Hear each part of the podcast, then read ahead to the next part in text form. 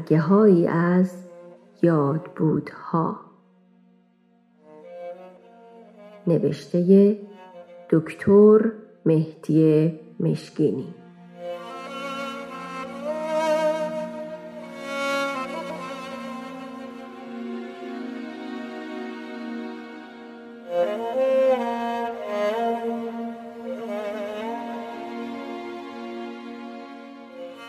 بخش یازدهم.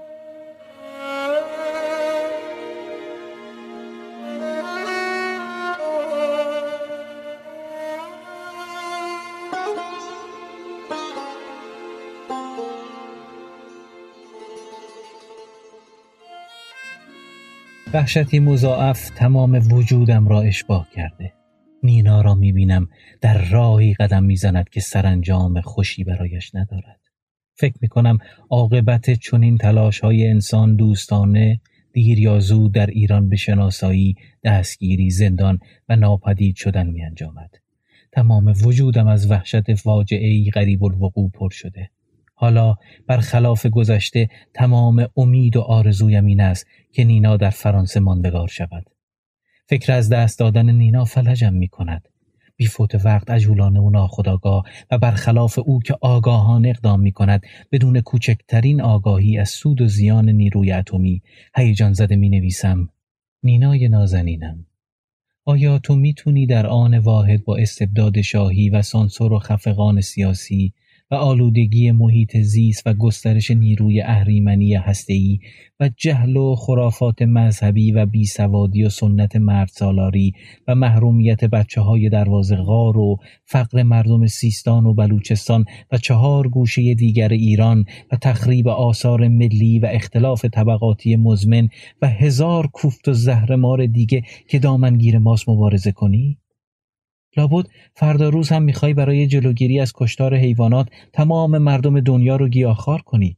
و یا فکر می‌کنی می‌تونی میلیون ها سیگاری معتاد به این عادت کثیف رو متقاعد به ترک تنباکو و هفت خواهران آزمند فاقد احساس و انسانیت رو ورشکست کنی؟ و همزمان مشت بانکداران انگل سوئیس رو باز و از آن زالوها کارکنانی شرافتمند بسازی؟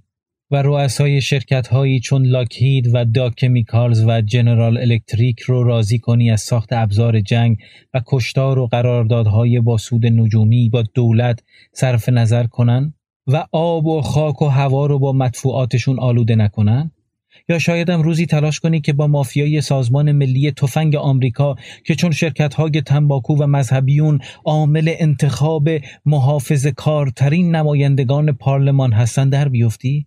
و مردان آمریکایی رو که هفتیر و تفنگ و مسلسلشون رو از بچه های خود عزیزتر می‌دونن متقاعد کنی هاشون رو دور بریزن؟ و به بچه های موزی یاد بدی به سگ های سنگ خورده دیگه آزار ندن؟ و به جای تیر و کمون و تفنگ ساشمهی و کشتن گنجشکا کتاب بخونن و غیره؟ آیا بیش از حد ایدئالیست نیستی؟ آیا اگه دیگران با تفنگ با شما به میدون میان شما حق ندارین مسلح باشی؟ آیا درسته که با دست خالی و فقط مشت گره کرده به مساف بری؟ آیا در افتادن با حکومتی که حقارت خود را می‌خواد با داشتن نیروگاه هسته‌ای و مطابق گفته تو بیشک تدریجا ساخت بمب اتمی جبران کنه میشه در افتاد؟ و برچسب خیانت به خانه مادری و غرب زدگی و فعالیت به زیان مساله کشور نخورد برای کدوم گوش شنوا می‌خوای بخونی و برای کدوم مردم پذیرای آگاهی می‌خوای بنویسی و کدوم گروه دست از جان شسته رو می‌شناسی که تو رو یاری کنن و به چند کسان اطمینان کنی که با تهدید و تطمیع سازمان های اطلاعاتی تو رو در مخاطره تعقیب و تفتیش و دستگیری و ترور نگذارن. آیا بهتر نیست همونطور که خودت در گذشته گفته ای تمام تمرکزت رو در راه گسترش هنر مردمی و آگاهی مردم از طریق کارگردانی تئاتر و هنر پیشگی و نمایشنامه نویسی و تعلیم و تربیت نسل آینده و فعالیت های ریشه ای از این نو بگذاری؟ آیا فکر نمی کنی نیروانا و مدینه فاضله فقط خواب و خیالی است؟ البته صلاح مملکت خیش خسروان دانند ولی من هیچ سهمی در غذایا ندارم آیا آینده ای هم برای چند سباهی زندگی در صلح و آرامش شخصیمان در برنامهات گنجونده ای؟ و شتاب زده قبل از پشیمانی و دوباره خانی کپی می‌گیرم و اصل نامه را فورا پست می کنم. بعد از انتظاری طولانی امروز نامه ای از نینا دارم. نوشته عزیز یگانه هر روز خواستم جواب آخرین نامت رو بدم دستم به قلم نرفته. امروز وقتی به یاد تو میوه های زمینی آندرژیت رو که با ترجمه بیتی از پیامبر تو حافظ شروع میشه میخوندم دیگه طاقت نیاوردم.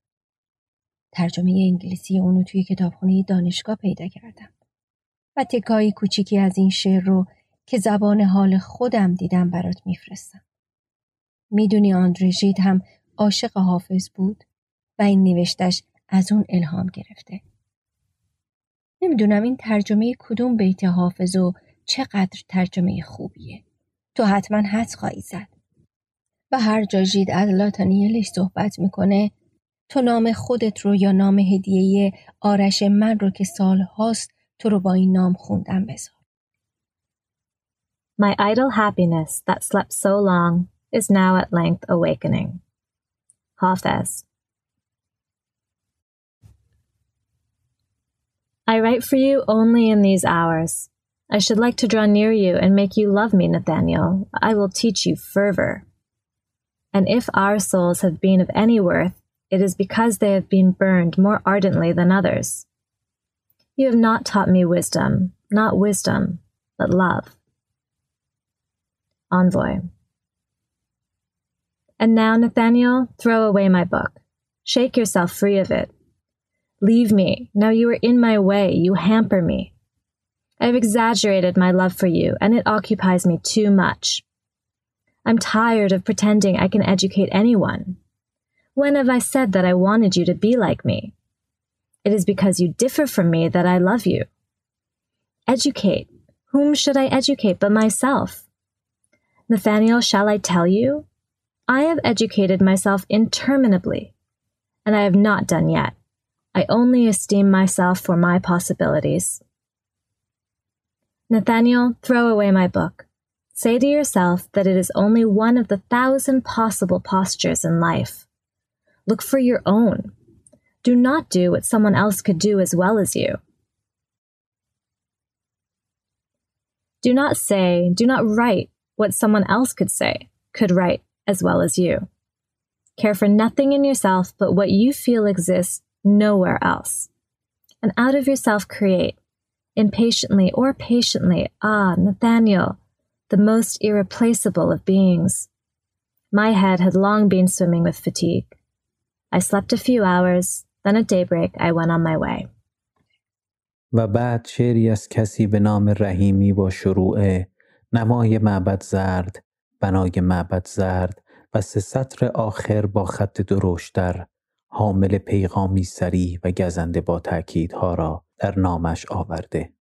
منم که واله راهم نه واله مقصد.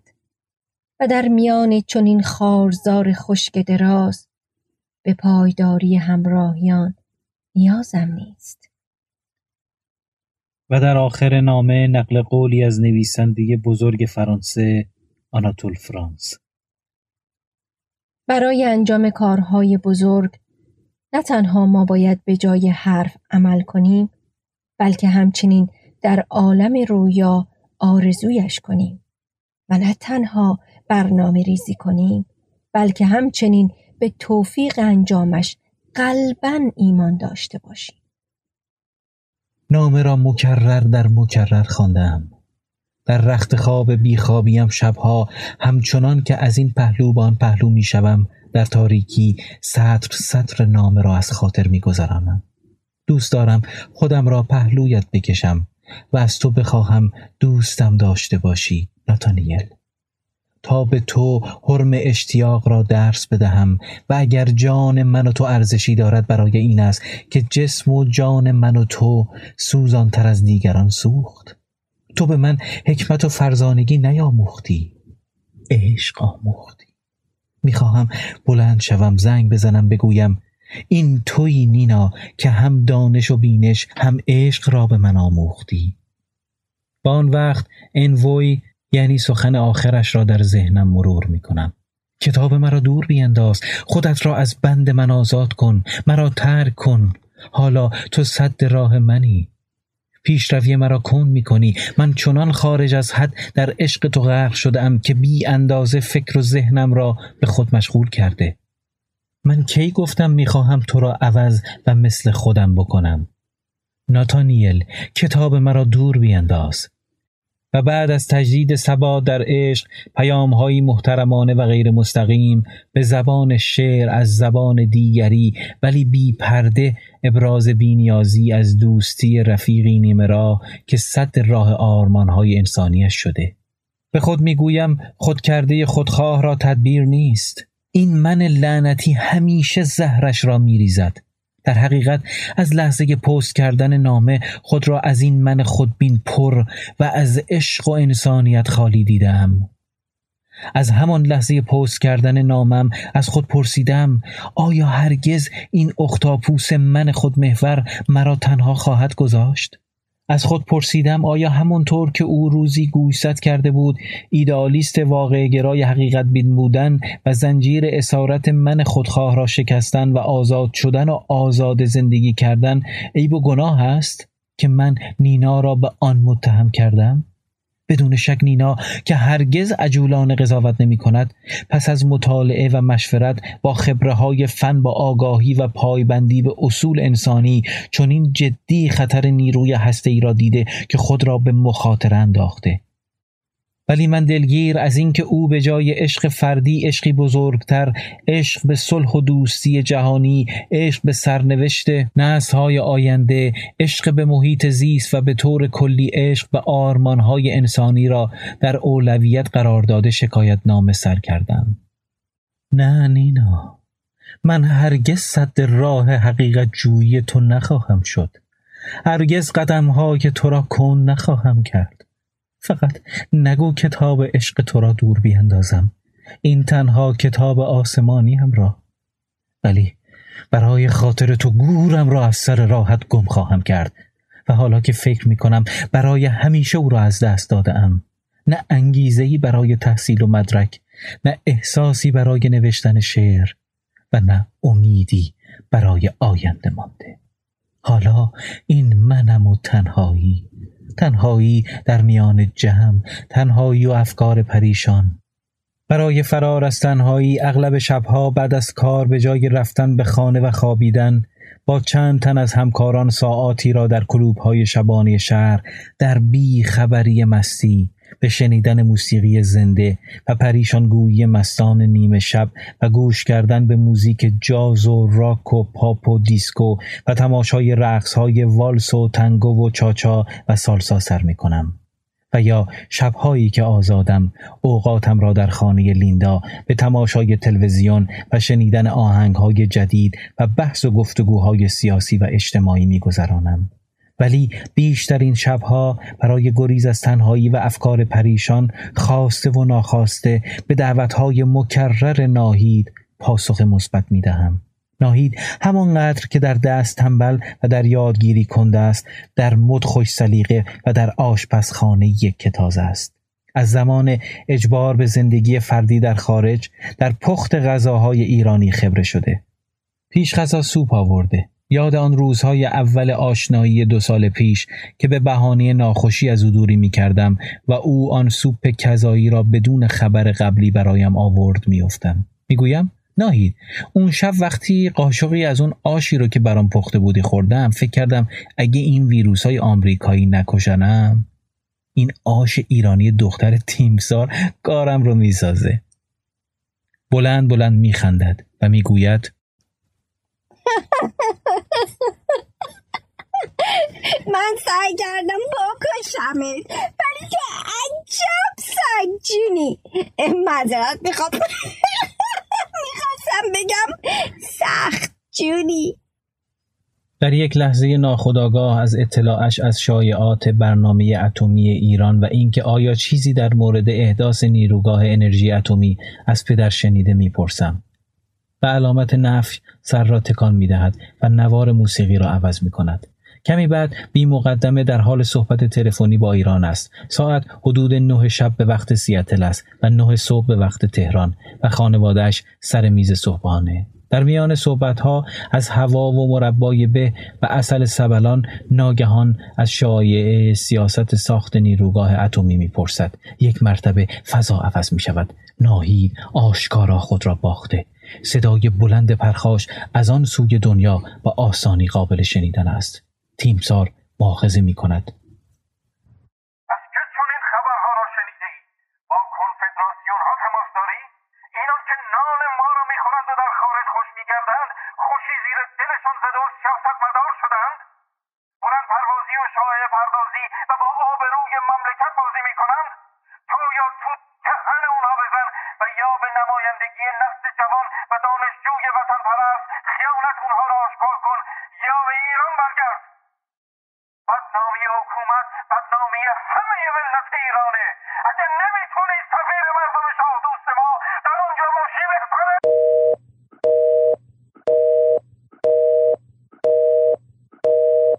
تلفن قطع شده.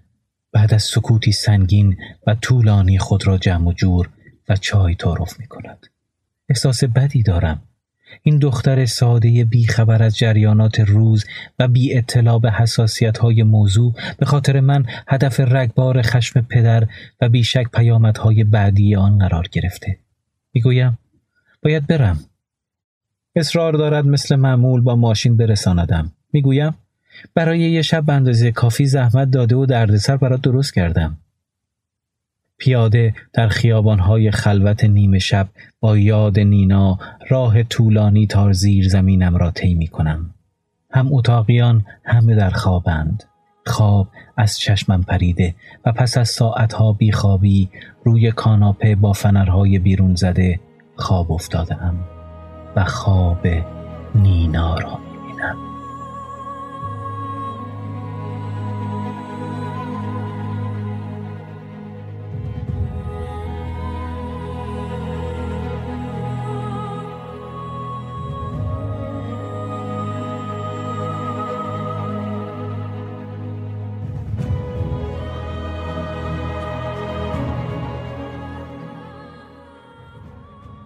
در تریای دانشگاه مثل اغلب ساعات نهار با بچه های ایرانی نشسته ایم و گپ می‌زنیم. من بی مقدم موضوع تلاش ایران برای دستیابی به نیروگاه هسته‌ای و قرارداد با فرانسه و آلمان را پیش می‌کشم. هیچ کدام از ده دوازده نفر اخبار را نشنیده و علاقه به ادامه بحث ندارد. می‌دانم باید بدانم ولی نمی‌دانم از کجا شروع کنم. می‌دانم دستیابی به اطلاعات دولتی و های هسته‌ای دانشگاهی و داد و بستانهای های خصوصی ساخت و نصب و اداری نیروگاه حتی به مراتب از دستیابی به نحوه های ضد مردمی و ضد محیطی های نفتی و تنباکو و ساخت گازهای شیمیایی و های سوئیس هم مشکل تر خواهد بود. به خصوص که کنجکاوی یک دانشجوی خارجی از این محرمانه ترین بخش انرژی و جنبه های نظامیش تولید سوء زن خواهد کرد. ولی باید از جایی شروع کنم. قدم اول مثل همیشه کتابخانی دانشگاه است. هفته هاست باز معتکف کتابخانه شده ام هرچه کتاب و مقاله درباره تاریخ تئوری و های علمی و عملی و های هوایی و آبی و زیرزمینی هسته‌ای و ساخت بمب اتمی و عواقب بهداشتی و و و و و, و در دسترس بوده مطالعه کردم. از ساعات کار و کلاس و درس و ترجمه و پارتی و ورزش بریدم و ساعتهای دراز در کتابهای فیزیک به مطالعه تاریخ کشف عناصر و مولکولهای رادیواکتیو و ایزوتوپ ها و half-life ها و fission و fusion و سیر تدریجی استفاده از نیروی هسته‌ای پرداختم. از صفر شروع کردم ولی چنان با ولع و تمرکز خواندم و چنان با زبان و اصطلاحات فیزیک اتمی آشنا شدم و چنان در ذات این حیولای هفت سر تعمق کردم که یادداشتهایم یک دفتر شهست صفحه ای را پر کرده. حالا آمادم می نویسم نینایم تو مپندار که خاموشی من هست برهان فراموشی من. در این شش ماهی که از تو بیخبرم بیشتر وقتم را به مطالعه نیروی اتمی وقف کردم. هرگز دیگه مثل اون نامه قبل شتاب زده قضاوت نخواهم کرد و ناآگاهانه نخواهم نوشت. آن نامه سند محکومیت مردیه که هنوز کاملا از آن من گذشته آزاد نشده بود. می‌دونی حتی تصور خطری برای تو و تجسم از دست دادنت بی اختیارم می‌کنه. دیوونم می‌کنه فلجم می‌کنه حالا پس از شش ماه خوندن و مطالعه و تماس پیگیر با اهل فن در اینجا به اهمیت اصرار تو در فوریت به پیشگیری از سرمایه گذاری در پایگاه اتمی به خوبی پی بردم. حالا تمام و کمال به درستی نکته به نکته دلایل تو برای اقدام فوری برای آگاهی مردم از زیان جبران ناپذیر مالی، انسانی و اخلاقی و بهداشتی و تخریبی نیروی هسته‌ای آگاه شدم. در جریان همین خوندنها بود که با برخورد بحران موشکی کوبا بین روسیه و آمریکا آشنا شدم. برخوردی که فاجعه سنگین اتمی را در آن سیزده روز اکتبر سال 1962 هر روز ساعت نزدیکتر می کرد و فقط در آخرین لحظه ها از وقوع آن و نابودی ده ها میلیون نفر با قراردادی دو جانبه جلوگیری شد. و در ضمن همین بررسی ها بود که پی بردم تا سال 1962 میلادی آمریکا 229 آزمایش اتمی هوایی و زیرزمینی و فوق جوی داشته. در مورد ایران آنچه دستگیرم شده این که پس از جنگ اعراب با اسرائیل و بایکوت نفت و در نتیجه افزایش سریع قیمت نفت حالا که آمریکا می‌بینه پول درآمد نفتمان از پارو بالا میره به رقابت با فرانسه و آلمان در صدد همکاری اتمی و فروش نیروگاه و سوخت به ایران افتاده. ریاست دستگاه قدرتمند کمیسیون انرژی اتمی آمریکا را در سال 1973 نیکسون به خانمی به نام دیکسیلی ری داده از آنجا که این خانم قبل از این انتصاب استاد بیولوژی و حیوانشناسی همین دانشگاه واشنگتن منه از لابلای روزنامه های محلی گرفته تا روزنامه های واشنگتن پست و نیویورک تایمز و تماس با همکاران سابقش اطلاعات دست اول از او گیرم اومده. برام مسلمه که این دکتر بیولوژی که نه تخصص در خطرات نیروی هسته‌ای و نه صلاحیت چنین مقامی را دارد متاسفانه همراه با دوستان نزدیک شاه نیکسون و کیسنجر و سفیر آمریکا در ایران به شدت مشتاق همکاری با ایران و فروش نیروگاه و سوخت راکتور به ایرانه. ظاهرا در یکی از چند سفرش به ایران با شاه هم ملاقاتی داشته. البته اپوزیسیون نیروی هسته‌ای و مخالفین جنگ ویتنام و ارگانهای حفظ محیط زیست هم در آمریکا به شدت فعالن و بیکار نخواهند نشست. به خصوص که با افشای Pentagon Papers نامه های سری وزارت دفاع آمریکا به وسیله شخصی به نام دانیل الزبرگ که در آن اداره کار می کرده و روزی وجدانش بیدار شده و با دسترسی به این پرونده های محرمانه و برداشتن کپی و رد آنها به روزنامه های نیویورک تایمز و واشنگتن پست از روی سیاست جنگ طلبی و پنهانکاری های کاخ سفید و ارتش از زمان کندی و جانسون تا حالا نیکسون پرده برداشته شده. الزبرگ به جرم این کار پیه بیش از 100 سال زندان را به تن مالیده. در روز دومین دوره چهار ساله تاجگذاری نیکسون 60 هزار نفر معترض سیاست او در ویتنام در واشنگتن بر علیه او راهپیمایی کردند. موقعیت نیکسون هم با dirty tricks دسیسه های کثیفش و scandal واترگیتش حسابی متزلزل شده و صحبت از برکناری او همه جا گیر. در آمریکا گرچه کمی دیر جمعیت زنان برای صلح به رهبری و سازماندهی زنی فعال و آگاه مثل تو به نام داگمار ویلسون پس از ده سال تلاش در یک روز بیش از پنجاه هزار زن را در شست شهر آمریکا در اعتراض به آزمایش های اتمی و ساخت سلاح های اتمی آمریکا و روسیه به خیابان ها آورد. آزمایش های اتمی با تولید استرونتیوم 60 شیر گاوها و شیر مادران شیرده را به این عنصر سرطانزا آلوده کرده بود. در جریان همین مطالعات هم بود که با قیام شجاعانه مردم شهر کوچک ویل در جنوب غربی آلمان آشنا شدم. وقتی مردم هوشیار شهر دیدند سیاستمداران و برنامه ریزان اجازه ساخت نیروگاه اتمی را در شهرشان صادر کرده اند یک پارچه اعتراض کردند و هنگامی که بلدوزرها زمین راکتور را آماده می کردند با از خودگذشتگی قابل تحسینی در مقابل آنها صف کشیدند پلیس یورش برد و زن و مرد و پیر و جوان را از میان گل و لای کشان کشان از محوت بیرون کرد. خبرگزاری ها و تلویزیون های مستقل عکس های خشونت گسترده پلیس را پخش کردند. چند روز بعد مردم شهرهای همجوار از طبقات مختلف کشاورزان و باغداران و دانشگاهیان به مردم شهر ویل پیوستند و این بار جمعیتی سی هزار نفری محوطه نیروگاه را اشغال کردند و پلیس مجبور به عقب نشینی شد. به زودی موج حمایت از معترضین سراسر آلمان را فرا گرفت و انجمنهای مبارزه با آزمایشات اتمی و نیروگاه های هسته‌ای نه تنها در شهرهای آلمان بلکه در بقیه اروپا تشکیل شد و به فعالیت ضد نیروی هسته‌ای پرداخت. متاسفانه سازمان دادن چنین جمعیتی در ایران با اکثریت ناآگاه و دست به گریبان با فقر و فاقد سواد مشکل و اعتراض صلحجویانه جمعی آگاه با مسئولیت اخلاقی و انسانی در حکومت‌های استبدادی مثل حکومت ایران نمی‌تونه پا بگیره و به مبارزه زیرزمینی و فعالیت مخفی کشیده میشه. که نه سالمه و نه برای از خود گذشتگانی چون تو تضمینی برای رهایی از دستگیری، زندان، شکنجه و حتی اعدام. فدراسیون دانشمندان آمریکایی متشکل از فیزیکدانها و مهندسینی که در پروژه مرگزای کشتار جمعی منحتن دست داشتن چند ماه پس از بمباران ژاپن و بیداری از خواب غفلت به فعالیت ضد آزمایش و جلوگیری از ساخت سلاح پرداخت. که اگه بخوایی جزئیات فعالیتش رو در نامه های بعدی می نویسم.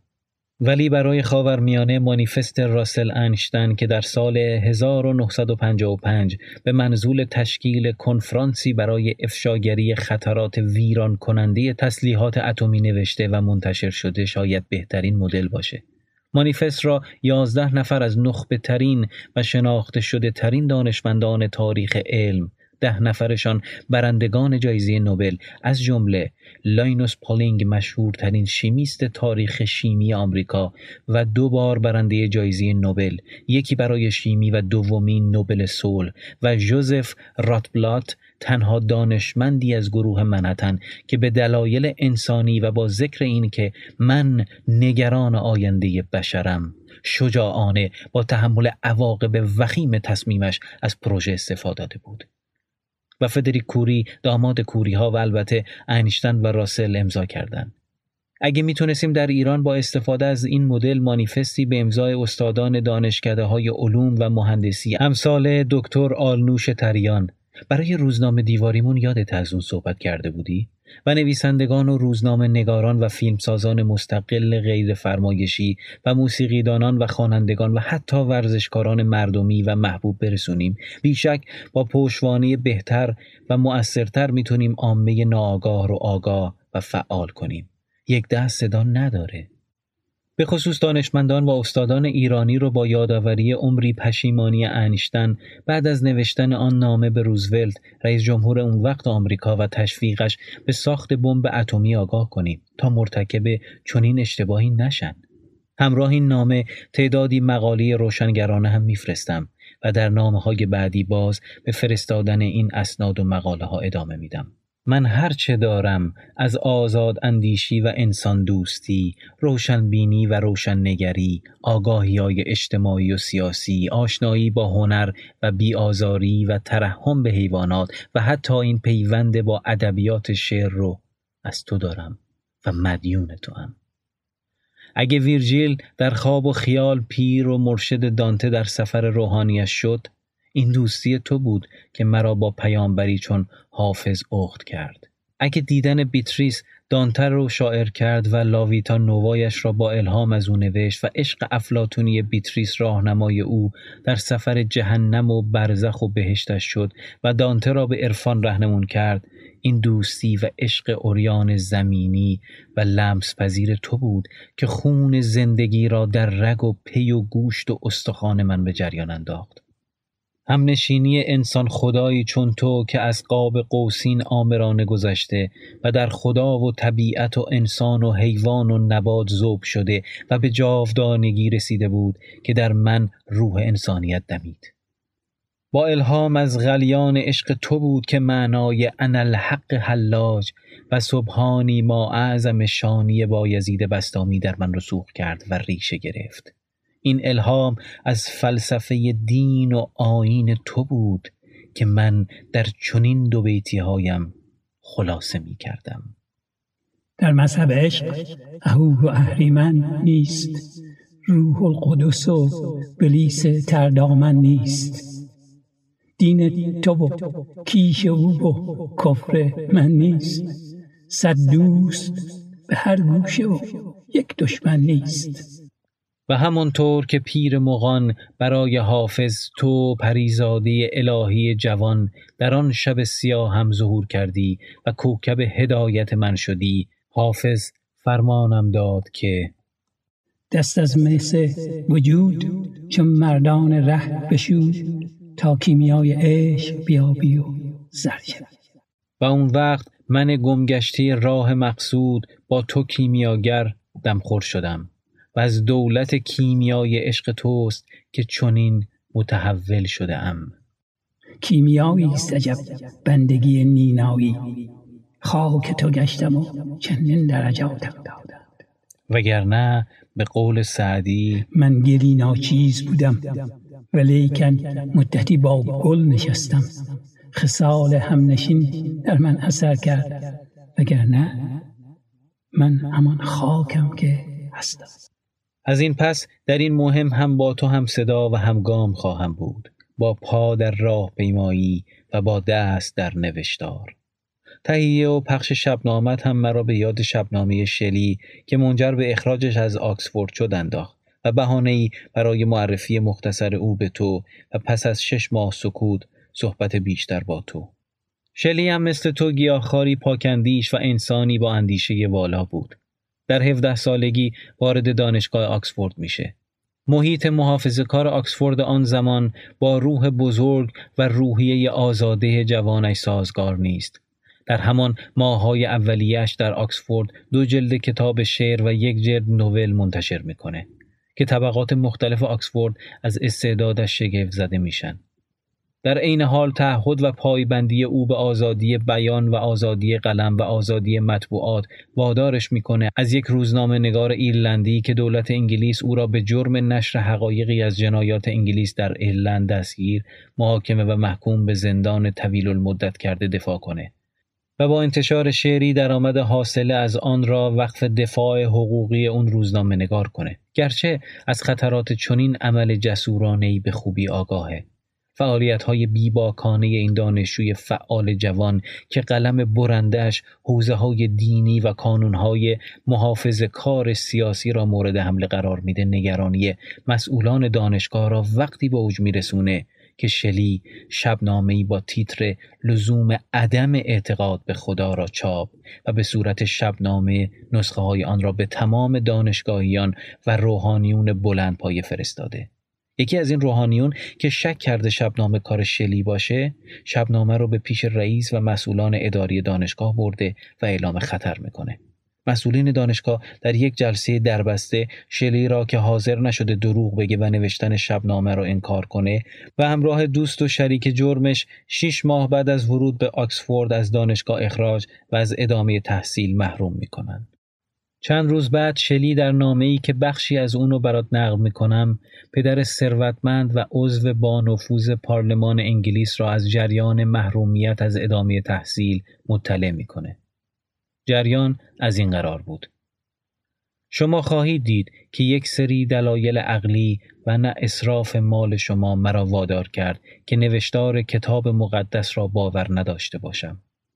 لذا من و دوستم برای آشکار کردن تردیدمان به آسمانی بودن کتاب مقدس فرم نوشته لزوم بیباوری به خدا را به طریق منطقی ترتیب دادیم تا شاید از کسانی که تحصیل و حرفه الهیات را در زندگی انتخاب کرده اند جوابی بشنویم.